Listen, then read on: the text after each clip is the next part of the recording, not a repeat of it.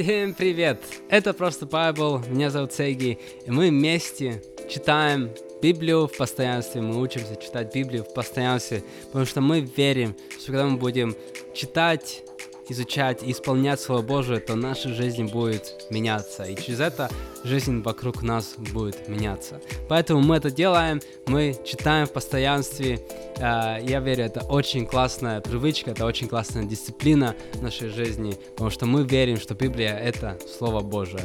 И сегодня мы продолжаем из первого послания Коринфянам. Будем читать 11 и 12 главу. Так что, поехали. 11 глава. Следуйте моему примеру, как и я следую примеру Христа. О покрытии головы. Хвалю вас, что вы помните меня во всем и поступаете согласно учению, которое я вам передал. Я хочу, чтобы вы знали, что глава каждого мужчины – Христос, глава женщины – ее муж, а глава Христа – Бог. Любой мужчина бесчестит свою, своего главу, если молится или пророчествует с покрытой головой. И жена бесчестит свою главу, если молится или пророчествует с непокрытой головой. Это все равно, что она обрила бы свою голову. Если жена отказывается покрываться, то пусть совсем острижет волосы. А если же женщина считается позором, женщина считается позором быть остриженной или обритой, то пусть покрывается.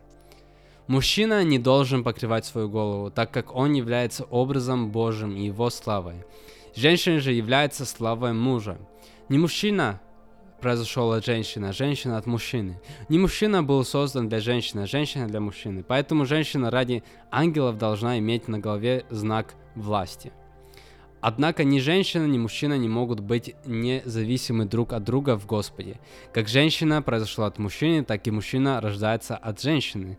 Но все сотворено Богом. Рассудите сами, разве прилично женщине молиться Богу с непокрытой головой? И не говорит ли нам сама природа о том, что если мужчина носит длинные волосы, то это для него бесчестие? В то время как для женщины длинные волосы – это честь. Ведь длинные волосы даны ей как покрывало. Впрочем, если кто-то собирается об этом спорить, то я хочу сразу сказать, что ни мы, ни другие церкви Божии не имеем другого обычая. О вечере Господней. Давая эти указания, я хочу сказать, что не хвалю вас, потому что ваше собрание часто приносит больше вреда, чем пользы. Потому что, во-первых, я слышу, что когда вы, как церковь, собираетесь вместе, среди вас всегда бывает разделение. Отчасти я верю этим слухам. Несомненно, разногласия между вами должны быть, чтобы среди вас выявились те, кто прав. Но то, что вы делаете, когда собираетесь вместе, никак нельзя назвать участием в вечере Господней. Каждый из вас торопится съесть то, что принес, так что одни остаются голодными, а другие напиваются до пьяна. В таком случае ешьте и пейте лучше дома, она, а не позорьте Церковь Божию, и не унижайте тех, кому можете действительно нечего есть. Что же мне теперь, хвалить вас за это? Конечно нет. Ведь я от самого Господа принял и вам передал, что Господь Иисус в ночь, когда Он был предан, взял хлеб и, благодарив за него, разломил и сказал, «Это мое тело, отдаваемое за вас, делайте это в воспоминание обо мне». Также поступил и с чашей после ужина и сказал, «Это чаша Новый Завет, скрепленная моей кровью. Делайте это каждый раз, когда пьете в память обо мне». Потому что каждый раз, когда вы едите этот хлеб и пьете из этой чаши, вы свидетельствуете о смерти Господа. Делайте так, пока Он не придет. Таким образом, кто ест хлеб или пьет из чаши Господней, не придавая этому должного значения, тот грешит против тела и крови Господа. Человек должен проверять себя, прежде чем есть хлеб и пить из чаши. Потому что каждый, кто есть или пьет, не осознавая значения тела Господа, тот есть и пьет в осуждение себе. Потому что среди вас так много Потому-то среди вас так много физически слабых и больных, а многие даже умерли. Но если бы мы проверяли самих себя, то избежали бы осуждения. Но когда нас судит Господь, мы подвергаемся наказанию, чтобы нам не быть осужденными вместе с остальным миром. Итак, братья, когда вы собираетесь есть вместе, не спешите, ждите друг друга. Если кто голоден, пусть лучше поест дома, чтобы ваши общие собрания не были вам в осуждение. Когда я приду к вам, то дам и другие распоряжения.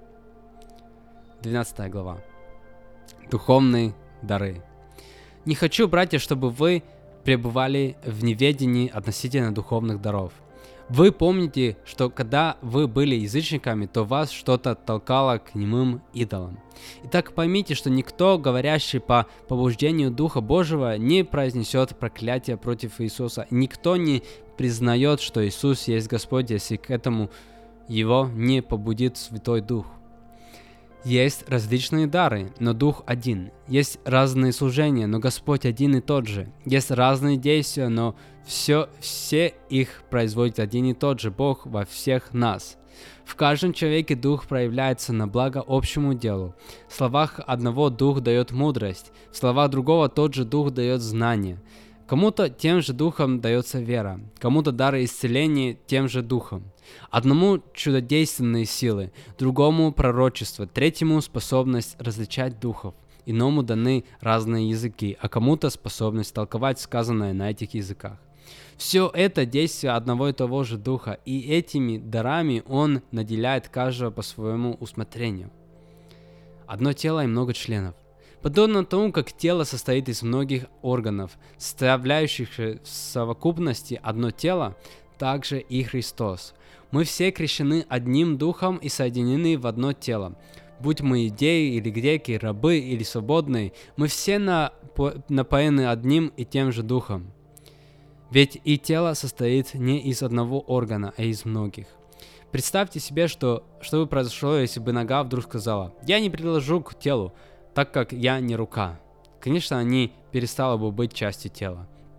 И представьте себе, если бы ухо вдруг сказала, я не глаз, и поэтому я к телу не принадлежу. Она тоже не перестала бы, перестала бы быть частью тела. Если бы все тело состояло из одного глаза, то где бы бы, был, где был бы слух? Если бы все тело состояло из уха, то где было бы обоняние? Но Бог каждому органу определил свое назначение в, тело, в теле, как Он сам того пожелал.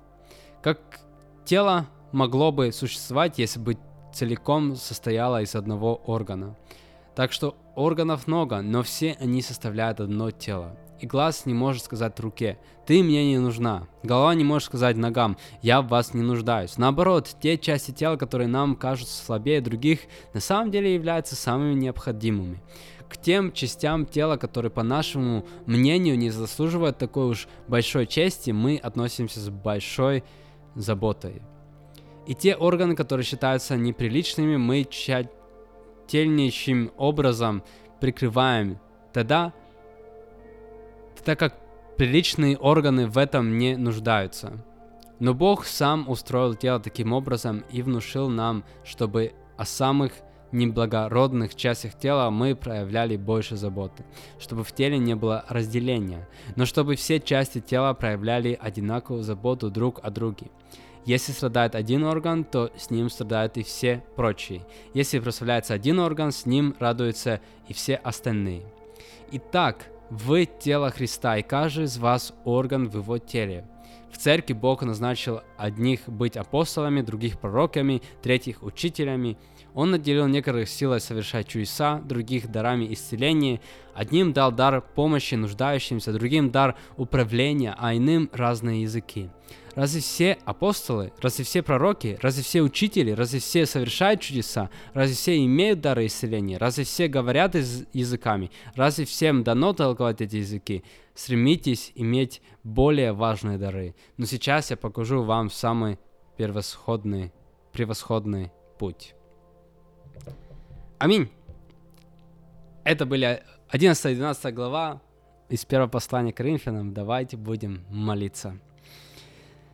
Господь, спасибо Тебе, спасибо Тебе за Твою любовь, спасибо Тебе за Твое Слово. И в этих главах мы так много всего прочитали о разных темах. И иногда я тоже понимаю, что много разногласий бывает о, о том, что мы, писа... мы, мы читаем а, в Писании. А, есть разные темы. Мы читали тут о покрытии головы а, женщинам, мы читали о, о духовных дарах. И я понимаю, что м, среди церкви много также разделения и на этих вопросов, и непонимания, нет четкости. И я просто прошу, Господь, чтобы вот я молюсь о единстве церкви, а что хоть есть вопросы, где мы по-другому понимаем и практикуем христианство по-другому. У нас есть разные взгляды на разные вопросы. Но я просто молюсь, чтобы это не разделяло твою церковь. И я просто молюсь, чтобы мы как церковь, мы как разные поместные общины, мы могли бы собираться во имя Иисуса Христа, нашего Спасителя, как единая церковь. Даже если мы практикуем по-другому, даже если мы верим по-другому, даже если кто-то покрывает головы, кто-то не покрывает голову, даже если кто-то э, верит в дары Духа Святого в наше время, и даже если не верят э, то, что э, дары Духа Святого действуют в наше время, э, пусть не будет разделения в твоей церкви, потому что мы этого видим много. Я просто молюсь, чтобы твоя церковь могла бы быть единой. И через вот это единство, через, может быть, разные также общения, дебаты, мы могли бы находить, находить вот а, то, что ты хочешь нам сказать через Писание. Но я просто молюсь, чтобы наше единство не разрушалось из-за часто, может быть, каких-то второстепенных а, моментов. Пусть мы будем собраны вместе, как одна церковь, будем действовать вместе, как одна церковь на Твое Царство.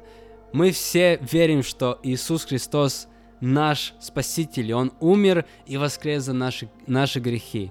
И вот это мы хотим проповедовать всей земле, и пусть в этом будет единство.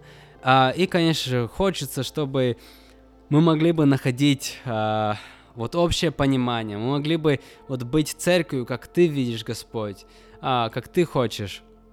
Но теология не всегда простая и многие разные понимания. Но для этого мы хотим читать. Мы хотим читать, читать, изучать.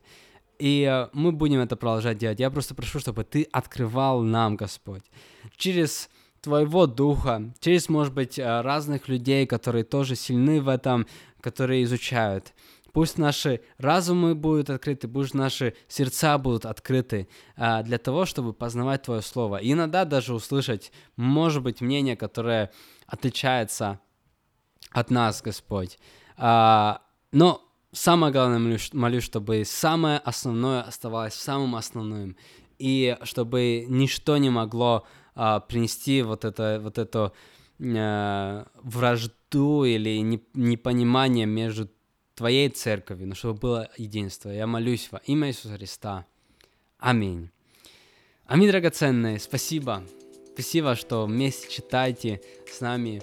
А, будем в единстве, будем нести Царство Небесное, будем, а, будем нести любовь Христа. Даже если мы не всегда соглашаемся с какими-то моментами, я все равно верю, что очень важно, чтобы основание а, приносило бы единство э, для церквей. Поэтому будем в этом едины и не, будем нести любовь Христа. Аминь. Аминь. Спасибо за этот выпуск. Спасибо, что э, были с нами, э, со мной. И мы увидимся снова завтра. Спасибо и пока-пока.